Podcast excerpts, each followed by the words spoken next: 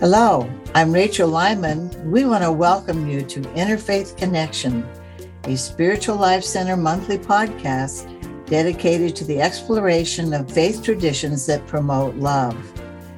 Our study will allow us to build bridges of understanding, acceptance, love, and peace. My partner in so many ways on this journey is Rev Dave Lyman. He's our senior minister for Interfaith Explorers. He's an ordained interfaith minister and my beloved husband. As we start our second year, we continue our grand adventure of exploring interfaith. We're so excited you have joined us today. So buckle up for our 2022 adventure with today's podcast. Hello, this is Rachel Lyman. And during this month's Interfaith Connection podcast, we'll be exploring one of the oldest religions in the world, the Zoroastrian faith tradition. Our guest today is Greg Vohm. Greg is a longtime member of Spiritual Life Center, which I'm going to call SLC. And he, he calls himself a historian. So that's his passion. And for many years was head of the Historical Society of Sacramento. And Greg is a volunteer person uh, most of his life. He has been. For over 20 years, he volunteered at the Vedanta Society of Sacramento, taking care of the grounds around the Guru Nanak statue, which is part of their Garden of Saints area. And we just did a tour there. So some of you may, listeners may know about that. At SLC, he coordinated a feeding of the homeless program at Pioneer Congregation Church for seven years. And since its inception over 18 years ago, Greg has been an active member of SLC's Men of Spirit group. And recently, he gave a presentation to that group on the history of the Zoroastrian religion. Also, Greg is the author of the best selling book, True Gold History and Adventure in Northern California. He's been quoted in the New York Times and in Time, Youth, and Via magazines. And also, he's lectured at, in Berkeley, the University of San Francisco, and the University of California, Davis on social history. And Greg says when he's not living in the past, which is kind of cute for a historian there, he rides mountain bikes through the Sierra foothills. So, welcome, Greg. It's so great to have you here today. Thanks, Rachel. I'm really glad to be here. So, I'd like to start, you know, when we have a guest to find out what sparked your interest uh, exploring the history of the Zoroastrian faith tradition. And I also want to ask you are you a practicing member of the Zoroastrian faith? No, I I am uh, not. I'm a person who studies spirituality. My own spirituality is a combination of a lot of things, um, and tries to stay away from categories and words as much as possible. So it is, though, important that we understand where our spiritual beliefs come from. Uh, the idea of Jesus, Buddha, Mohammed, Zoroaster, they really all need to have quotes around those names because they represent faith traditions that are bigger than any one person. Uh, certainly, there were great leaders who were individual people, but over the years, that faith got added to and interpreted. So, what I'm looking at is what was the net effect of today, we're going to talk about Zoroaster. What was the net effect of Zoroaster on the spiritual world? What, what have we got that we still have that comes from his era? Well, I think that's important in, in all the the studies and explorations we've done on uh, the various faiths, I want to know how they're all connected too. Yeah. Uh, what, what, you know, and how they influence one another. Because it's amazing when you do study the faiths, uh, uh, the similarities you find and this almost the same stories written in holy scriptures that are totally different. Yeah. So uh, it's pretty interesting. So, uh, Greg, tell me, um, um, how old do you think the Zoroastrian faith is, and where where did it originate, and how did it spread? All right, so I don't have to guess because we can date it by the language it's written in. So it's one of the oldest texts we've got. We actually speak a European language, and the original language that Zoroaster spoke in was a Proto European language called PIE. Uh, it's called Old Avestan. And you might have noticed you can tell how old somebody is by the words they use. If somebody says, hey, that's cool and groovy, man, that kind of dates them from the 60s. And right now we've got Gen, Gen Z taking over from the millennials. Uh, and they talk somewhat differently than we old baby boomers talk. So we can date uh, text to within a few years. We're really good at that now. And Zoroaster, the guy we call Zoroaster, uh, is 5,000 years old. In other words, he was as old to the Greeks, and Plato and Aristotle looked up to him so much that they named him for a star. Uh, he was as old to the Greeks as Jesus is to us. He was as far away from Plato and Aristotle as we are from Jesus, thousands of years. Uh, and his real name was Zarathustra, uh, but he got renamed by the Greeks uh, for a star for for their idea of an eternal star, somebody whose beliefs were so pure that they shone like the North Star and influenced everybody. And that is Zoroaster. Aster means star. So he's eternal star. So that's fascinating. Yeah. Uh, and I had that question down further, but you've just answered it beautifully. Um, and and uh, I want to tell the, our listeners that um, I found out that you gave a presentation to the uh, Men of Spirit group um, at SLC uh, uh, through an advertisement on our SLC's website, and I went, "Wow, that's that's a faith tradition I know very little about, and yeah. I, I, wanted to uh, explore that." And here's Greg that wrote a that you wrote a beautiful uh, paper uh, yeah. on it and um, so in that paper, I got to read it. And uh, in that paper, you talked about oral history. And what I want to know is how how does uh, a lot of us, you know, older folks know about oral history, but tell us about oral history in relation to the Zoroastrian faith and how did it also influence other religions? Well, if you want to get back to the truth about the past, you have to accept some sources that aren't all written down and footnoted by historians because they weren't there. They don't know the whole truth.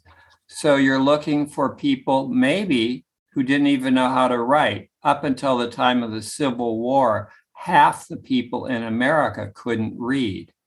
Uh, so writing is something that came fairly recently. So we look back at the kind of words people used to tell how long ago they were talking. And we will be interested in something that was passed down from father to son. You had to, if you were, say, a Hindu, memorize the Rig Veda, the oldest part of the Hindu written tradition, word for word. Your son had to be able to say it word for word because that's the way it got passed down. And it was very important that it be remembered exactly the way it was said. So, actually, we historians have come to the conclusion that a lot of times this oral tradition is just as accurate as a written source, which, after all, can be written by somebody with a grudge um, or an axe to grind. So, we now privilege oral tradition, especially when it's backed up by more than one source. So we know a lot about this almost impossibly ancient person called Zarathustra, which the guy the Greeks called Zoroaster. Uh, and uh, we know what he said. We knew we know how he viewed the world, and he was a real person. Lived a fairly happy life. He had hard times, uh, and complained to God. In it's in his writing about how hungry his people were, and couldn't at least God, if he wouldn't treat him like a son, could he at least treat him like a brother and share some food for the, his people to eat? But he did eventually become popular with the rulers back then and lived a happy life, died when he was 77 when a priest stabbed him in the back. So, oh, that's fascinating. Yeah. yeah. I, that's one of the questions I was going to ask you because when we talked earlier, you mentioned that sometimes the stories written about prophets and the stories written about various faith traditions that are actually written down uh, are kind of um, enhanced.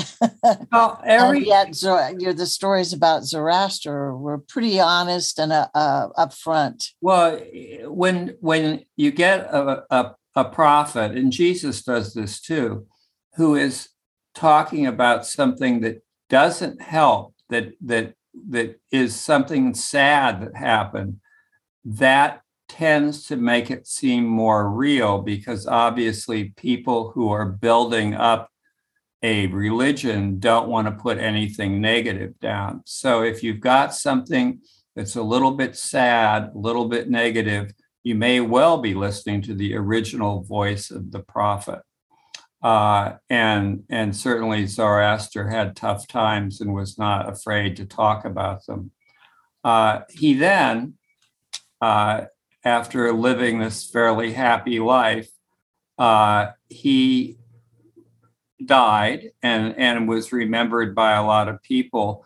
And then thousands of years later, the Persian Empire, the most powerful empire in the world, more powerful than the Romans, they ruled the whole world. Uh, and they chose as their religion something they called Zoroastrianism. So the original Zoroaster probably would have been embarrassed. Um, but and, uh, probably Jesus Christ would have been embarrassed by some of the things that came out after that. After oh, I I um, am quite sure of it. Uh, but anyway, there's a connection between Christianity and Zoroastrianism, and I can get to that whenever you're ready. But I'm going to let you ask questions. Well, um, uh, I've uh, just landed in a spaceship Me too. I'm a, a little, I'm a little green character, five foot three. Yeah. And, uh, and I'm curious about everything. So uh, someone was started, and I heard you talking about this faith tradition, Zoroastrianism. Yeah. I was going to try to just do Z's, but that probably isn't very uh, uh, proper. So anyway, my so what is? Can you tell us what a basic truth of this faith tradition is there's there's a word called cosmology. I looked up you know wikipedia and um, cosmology is uh, described as the science of the origin and development of the universe. And in that uh, wikipedia uh, statement they say that the zoroastrian faith is described as a dualistic cosmology of good and evil. Can you tell us what the heck that means and Sure. um, uh, what and for people who practice that faith what would be their ultimate goal uh, with that particular basic truth Well, it's actually pretty cool because in Zoroastrianism, there isn't just a powerful good guy defeating an evil Satan. There's the people. And there's a good God and there's a bad God. And the bad God is negative, evil, angry, and the good God is kind, patient, and, and loving. And the only way the good God can possibly win is if people jump in on his side. In other words, this is something that could turn out really badly. But people have the ability, if they're willing to stand up, to create a better world. And that's it in a nutshell. Uh, every religion has two problems. One is called the theodicy problem, where they have to face the fact that if their God is good and their God is all powerful, then why is there evil in the world?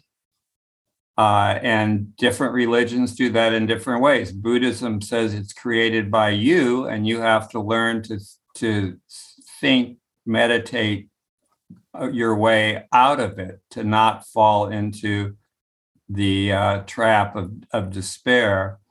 Christianity says there's a Satan, and God is fighting the Satan, uh, and and that's pretty close to what Zoroaster says too. There's a good God named Mazda. Remember the car, Mazda cars? Yes. They're named for the god of Zoroaster. So Mazda was the light of the world. Mazda was the name of the first light bulbs, actually, were called Mazda bulbs because oh, uh, something everybody knew that was light, goodness in the world. Uh, so that the Zoroastrians have to take action to help the good God, the light of the world, win. Uh, then the other problem all religions have is balancing the goodness of their faith with congregation building.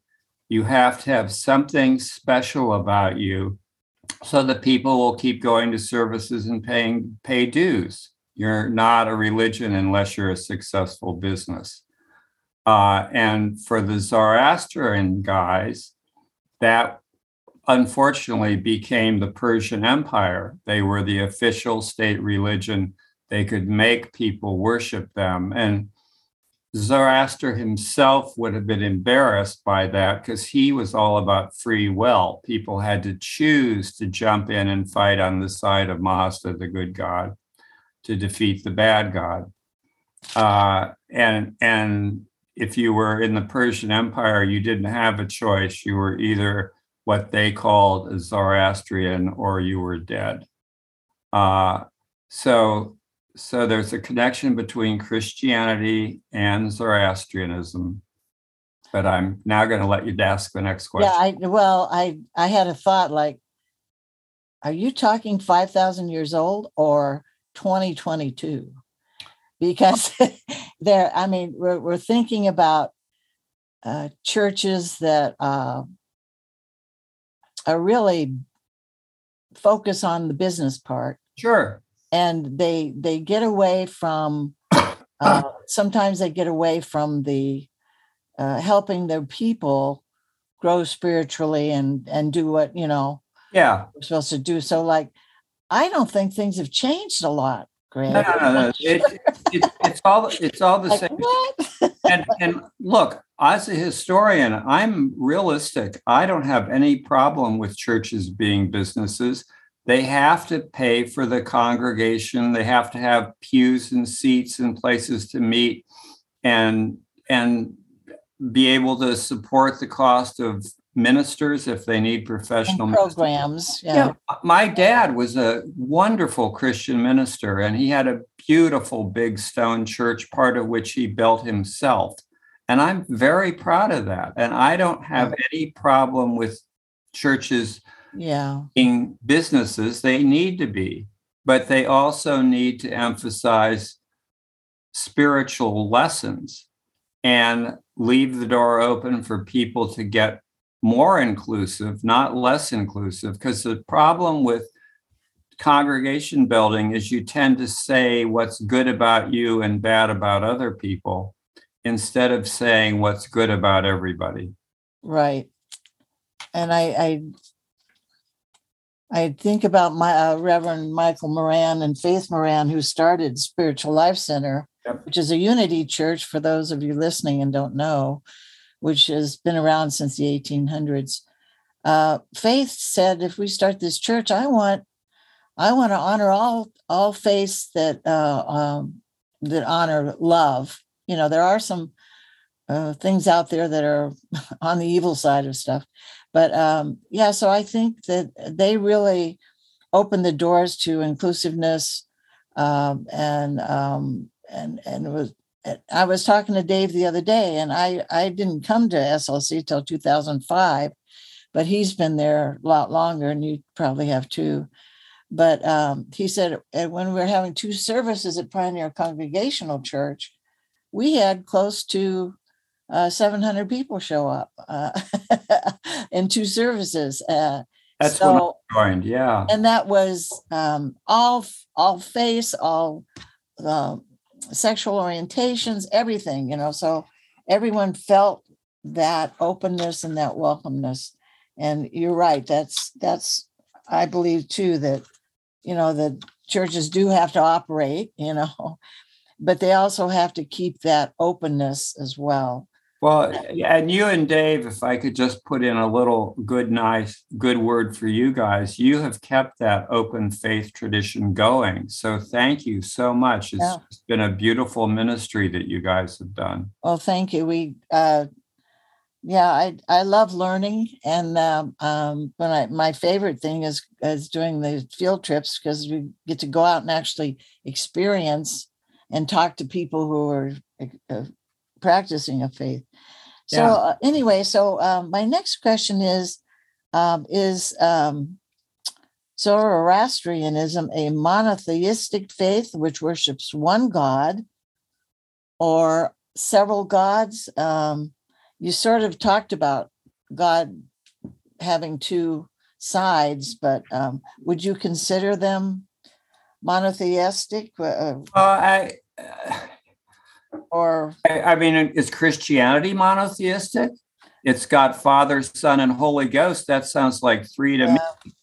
Uh, so I think that's how you define the term a, a traditional Zoroastrian would not think of the gods, the good one and the bad one, as parallel. It's the good one is is potentially all powerful, but only if people can let it into their heart. Uh, so I would say Zoroastrianism is monotheistic, and I would say Christianity is monotheistic, despite the Father, Son, and Holy Ghost. That's kind of leftover scholasticism that we inherited from even before the Greeks. I have been studying some, for me, more recent uh, ancient oral tradition, the Gospel of Aradia. And Aradia is the daughter of Diana, the god in the in the Roman tradition and she gets sent down to earth to help save mankind. It's parallel to Christianity, and it's certainly as old, and it existed, still exists in oral tradition in Italy. So you can have true messages uh, that are really important. And the Zoroastrians tried to pass along, despite the fact that the worst thing that could happen to you is to be made the state religion of a powerful and aggressive mm-hmm. empire. But within that, they did what they could to keep alive the true faith of kindness and cooperation. There we go. So, um, what do uh, Zoroastrians believe about science in relation to the creation of the universe, and and how did they, how how are they were they supposed to treat their environment? How did they look at the environment? Well, they are so particular in their ancient, in some of their ancient forms, that they don't bury people. They leave them exposed so that birds and animals can eat them. Uh, they uh, have a fire. I don't like to think of them as fire worshippers, but they have fire as sort of a central symbol uh, because as was said by another great religious leader, it's may seem like it has separate flames at the top, but at the bottom it's all one force. So like God, like gods, everything boils down to a central source of warmth and and and evolution. Uh, so, do they meditate? Yeah. Do they have churches? Yeah. Not many. It's gone from the biggest religion in the world to the smallest religion in the world. But there's still a few of them left in Persia, in Iran, and a few of them in India. And there's even a, a small church in Sacramento. Yes, uh, out at the Mather uh, complex, and I plan to visit that. Mhm. Um, uh, if you go on, uh, just type in Zoroastrianism in Sacramento, there there, is a Zoroastrian uh, center of Sacramento. It's called. Yeah, which shows you the power of spiritual tradition because that's not even the name of their god. Their leader was named Zarathustra, but they've adopted the the Greek word because it became so popular all over the world. What could be better than to be the North Star, to have your leader be named for uh, a star? That is wonderful, and that will never go away. Never. So, uh, do Zoroastrians have free will? Uh, and if so, how are they expected to? Uh, uh, well, they believe in good and evil. So you said they're they're supposed to be working towards good. Well, it's not, it's not just, it's not just like following the Ten Commandments. They think there's a war going on. Uh, and it's imperative that the people of the book, the people who believe in that spiritual tradition, actively get involved. So that would mean if you think the government is wrong, you should work to change it you don't have a choice to sit back and wait for God to save you. You're responsible. You're it. You're God. It's only you, with the help of this Mazda overwhelming goodness source, uh, it's only you that can save the day. and that sounds very unity. Actually, the last te- And- fifth tenet of the Unity Church is that you don't just sit around and talk about it. You have to put it into action. Yep. So, so what about women in uh, this faith tradition? Are they equal to men? Um, and I understand. Well, their God is is sort of a called both a man and a woman. Can Yeah, the, their word for their God it has both a feminine and a masculine part to it. Um, but I'm not going to sugarcoat it. Anything that's 5,000 years old inherits 5,000 year old traditions of male oppression. So most of their priests have traditionally been men. That's starting to change now, but uh, that has been true of all religions because it's not like religions are from outer space. They're human institutions. Yeah. Uh, so we're doing the best we can to interpret our spiritual traditions, and they all kind of boil down to do unto others as you would have others do unto you. That's something everybody can understand. So, uh, are there uh, is there a holy book or scriptures that the people Tons. will uh, look at? Tons of them, yes.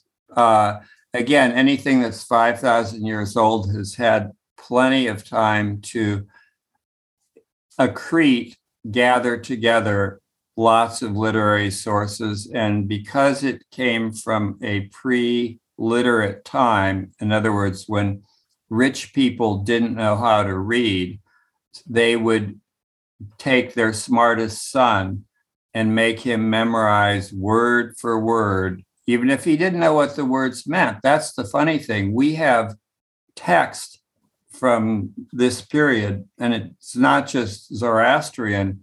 The Hindus, everybody talks about the wonderful spirituality of Buddhism and Hinduism. They go way back to the Rig Veda, uh, that was written about the same time as the Zoroastrian text, and it has horrible things in it. If, if anybody who's not a Brahmin learns the Rig Veda, the Brahmins are supposed to pour molten lead in their ears. Oh, wonderful! Yeah, yeah, that's a real Christiany kind of thing. Um, so it's not all Thich Nhat Hanh and and oming. These religions grew up at a time when people had a hard time catching it, but they did. They got the important things. And Zoroaster is with us always. And the proof, I am ready to tell my story whenever you're ready for me to do okay. it. Okay. Um, who wrote these these scriptures and books? Well, were you there five thousand years ago? I don't. Uh, I don't. I don't think anybody. I, I, may look five thousand years old, but hopefully yeah. not. Yeah, yeah, no, I know. I'm still. I, am feeling. I'm, I'm, feeling sort of in that way. Yeah, but we don't know.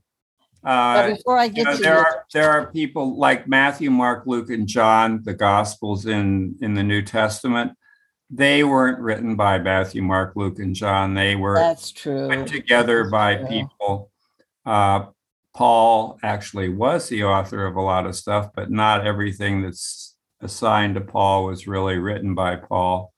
And uh, you often get in the middle of a faith tradition something that's clearly contradictory, like Jesus says, The kingdom of heaven is within you and then this other person who's labeled Jesus says, You cannot be saved unless you come forth in my name and my name only, and I, you will be smited dead if you use any other thing. That's not the same guy. That's nobody's so stupid that they believe the kingdom of heaven is within them, and then they believe they'll kill anybody who doesn't get the words right. That's not um, the same person. Unfortunately, people so have taken other things people out of context from the oh, I, uh, Mark Twain. Everybody loves Mark Twain, and there are so many stories that Mark Twain told that he never even heard because it gives it more power if you assign it to somebody popular. So Jesus, Buddha, Mohammed, they all got assigned to say things that they never would have said. Uh, and so we're left with what do we got that we can still hold dear to our hearts from 5,000 years ago, the time of Zoroaster? Well, one of the things we got is it's up to us. There is no sitting on the sidelines. If you want to be spiritual, then get active. Um, you know, let your faith move your feet because it's only if we work together that we have a chance of having the good part win. Uh, and then the other one is realize the traditions that you've got such proud traditions. And that would go back to baby Jesus in the manger, surrounded by the poor people, which would be the shepherds uh, and and the, the literally cows and sheep it's such a humble, humble begetting. But then something very unhumble happens, and that is the three kings show up. Okay, okay. Three rich guys. I'm going to ask you now. This is the big question of this yeah. particular interview, uh, because uh, we found a um, an image of the three kings coming to the the manger, and that's going to be the advertisement for this podcast. Cool. Because of what you told me. Yeah. So the question for you, Greg, and the, our listeners will be very surprised to hear this answer. Uh, in your presentation paper, you tell the story of the three wise men called Magi visiting the baby Jesus. Who were the three wise men? What does the word Magi mean? And what is the significance of the three gifts they offered Jesus, the gold, frankincense, and myrrh, to the Christian faith? That's a um, lot to answer, but yeah. I know you will answer. Well, this is a handoff from the most powerful religion in the world to a wobbly new religion that was beginning to gain people. And if you were a, a Jew or a Greek who was confronted with this new little religion that believed in love and forgiveness, Christianity, how would you ever think that that could be powerful enough to protect you? Well, maybe you heard the story about the three kings, because it's nice that Jesus got visited by shepherds, poor people. But what about rich people?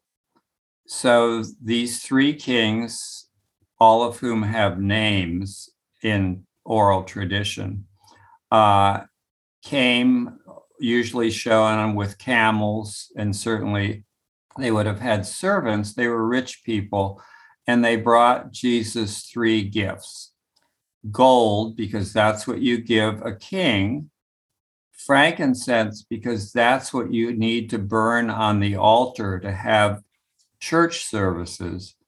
And the kind of scary one is myrrh. Myrrh is used for anointing the dead. And it's almost like letting Jesus know early on that he may not have that many years before he's dead.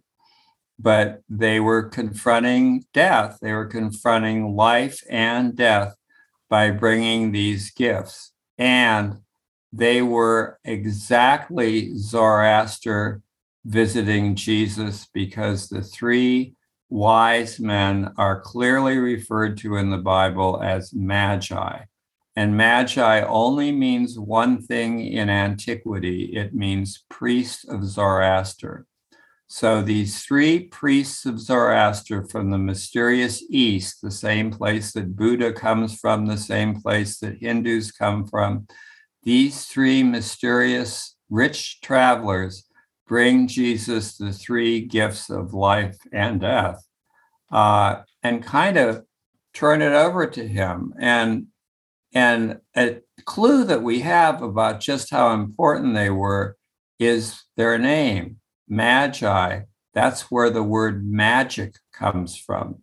The Greeks believed that Zoroaster knew everything. And so his priests were magic. Uh, uh, and in a way, we still believe that. We give extra credit to the Dalai Lama and Thich Nhat Hanh. People from the East are supposed to be spiritual. Uh, well, here's the people, the rich people from the East, showing up with gifts for this little baby Jesus. Uh, the, I wanted to tell you too, we've decided on a title for this podcast, and it's going to be Zoroastrianism, the foretelling of Christianity. Oh, that's cool. Yeah. Yeah. yeah and I thought, well, that makes sense. And I, but, but that's going to uh, make people perk up and go, what? Yeah. yeah. what does that mean? Yeah. I'll listen to this one, you know. well, to the extent that Christianity is a Greek religion, then the fact that the Greeks looked up to uh, up to Zoroaster ties it all together.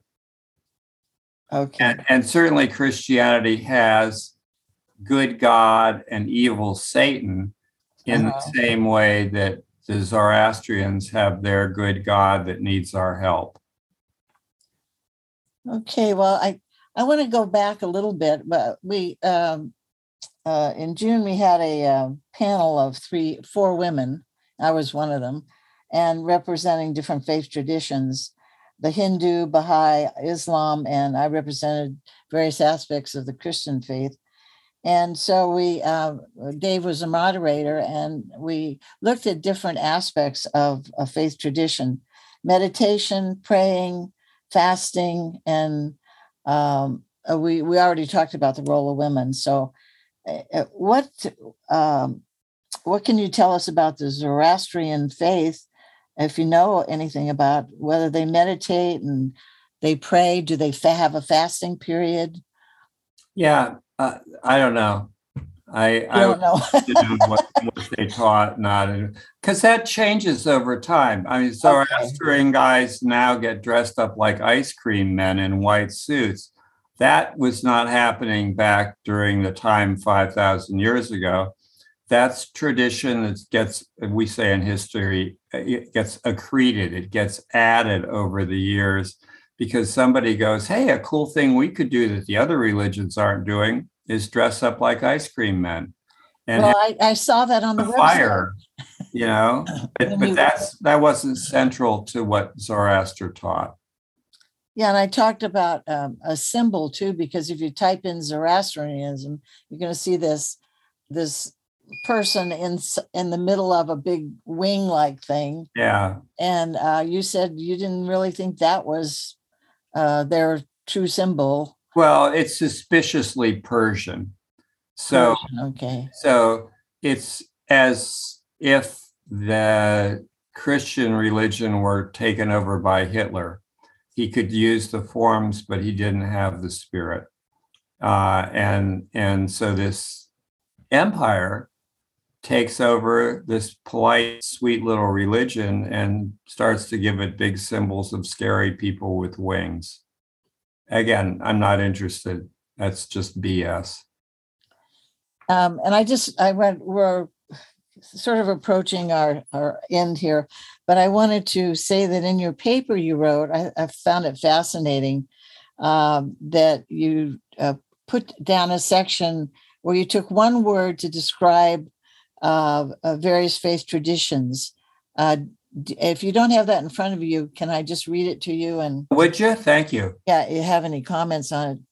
Uh, a word representing Jewish faith is law, Christianity, forgiveness, Islam, obedience, Buddhism, right, li- livelihood. I guess it is. I put light liveliness, but that I did, I did. They would like that too. Yeah, And live. then you corrected me when we talked it earlier, and I forgot to Yeah. correct this. And Hinduism, karma, and Zoroastrianism, justice. Right. That's a big deal because you got to either work for justice or you're not a Zoroastrian. So if people listening would have lots of questions that you know we don't have time to answer or I didn't ask, Yeah, and they contact you on your mm-hmm. email, sure. Be glad to. gvelm at gmail.com. G V O E L M at gmail.com. That's Yeah, yeah. I, I, at gmail.com. And I- also, would you be willing to, uh, you know, I'll just ask this question. If they want a copy of your paper, would you be willing to email that to them too? Or do you sure. do? Be glad to. They, All they got to do is email me and I will e them back eventually. Okay. So this has been fascinating. I, I love talking to you because you've just opened my eyes on a lot of different things. And I love the fact that, and I talked earlier about, I, I want to see, you know, in, in, when in school, you have to, uh, everything's compartmentalized. You learn about math and biology and history, but nothing seems to fit together. And I, in my, our exploration of interfaith, I like to see how things are fit together. And this has been really eye opening for me Yeah. and uh, for a lot of people. In fact, I was talking to um, some other Christian people, and their eyes got wider when I was talking about this. So they want to listen to the podcast. So Good. um, Good. Well, a- I'm- I'm glad to be here and very proud to work with you and Dave on gardening in the Vedanta Society. oh yeah, that's fun. So in closing, uh, Greg, do you have a summary statement or something you'd like to leave uh, with uh, our listeners about the Zoroastrian faith? Uh, if you want peace, work for justice. There you go.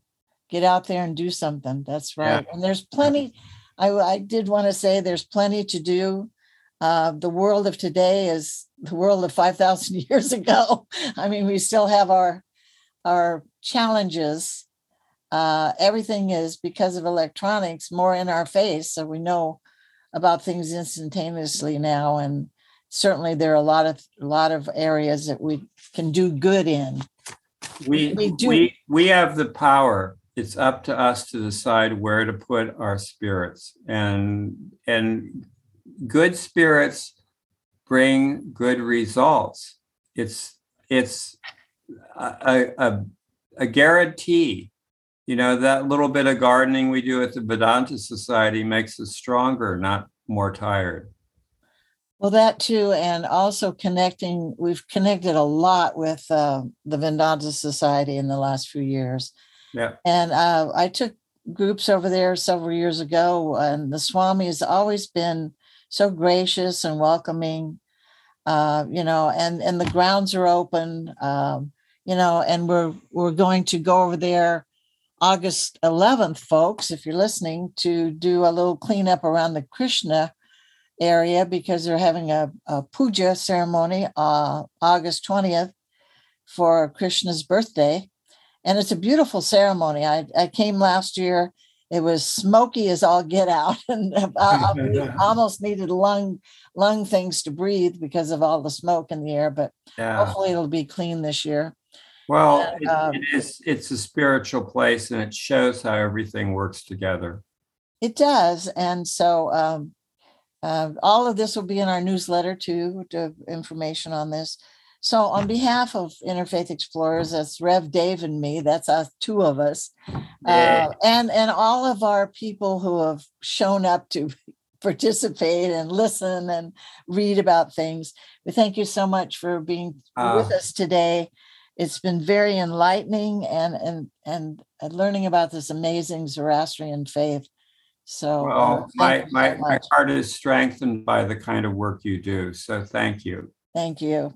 Mhm. So we thank our listeners today. Um, please join us next month as we continue our journey of interfaith exploration. And in the meantime, keep, like uh, Greg has said, get out there and keep building those bridges of understanding and goodness. So namaste. Thank you so much. Happy trails. Bye bye.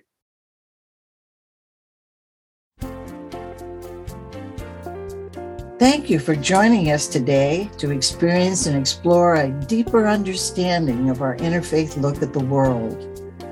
Our Interfaith Connection podcasts are aired on the fourth Thursday of each month on Spiritual Life Center's website. You can also find them on your internet provider on the Podbean app.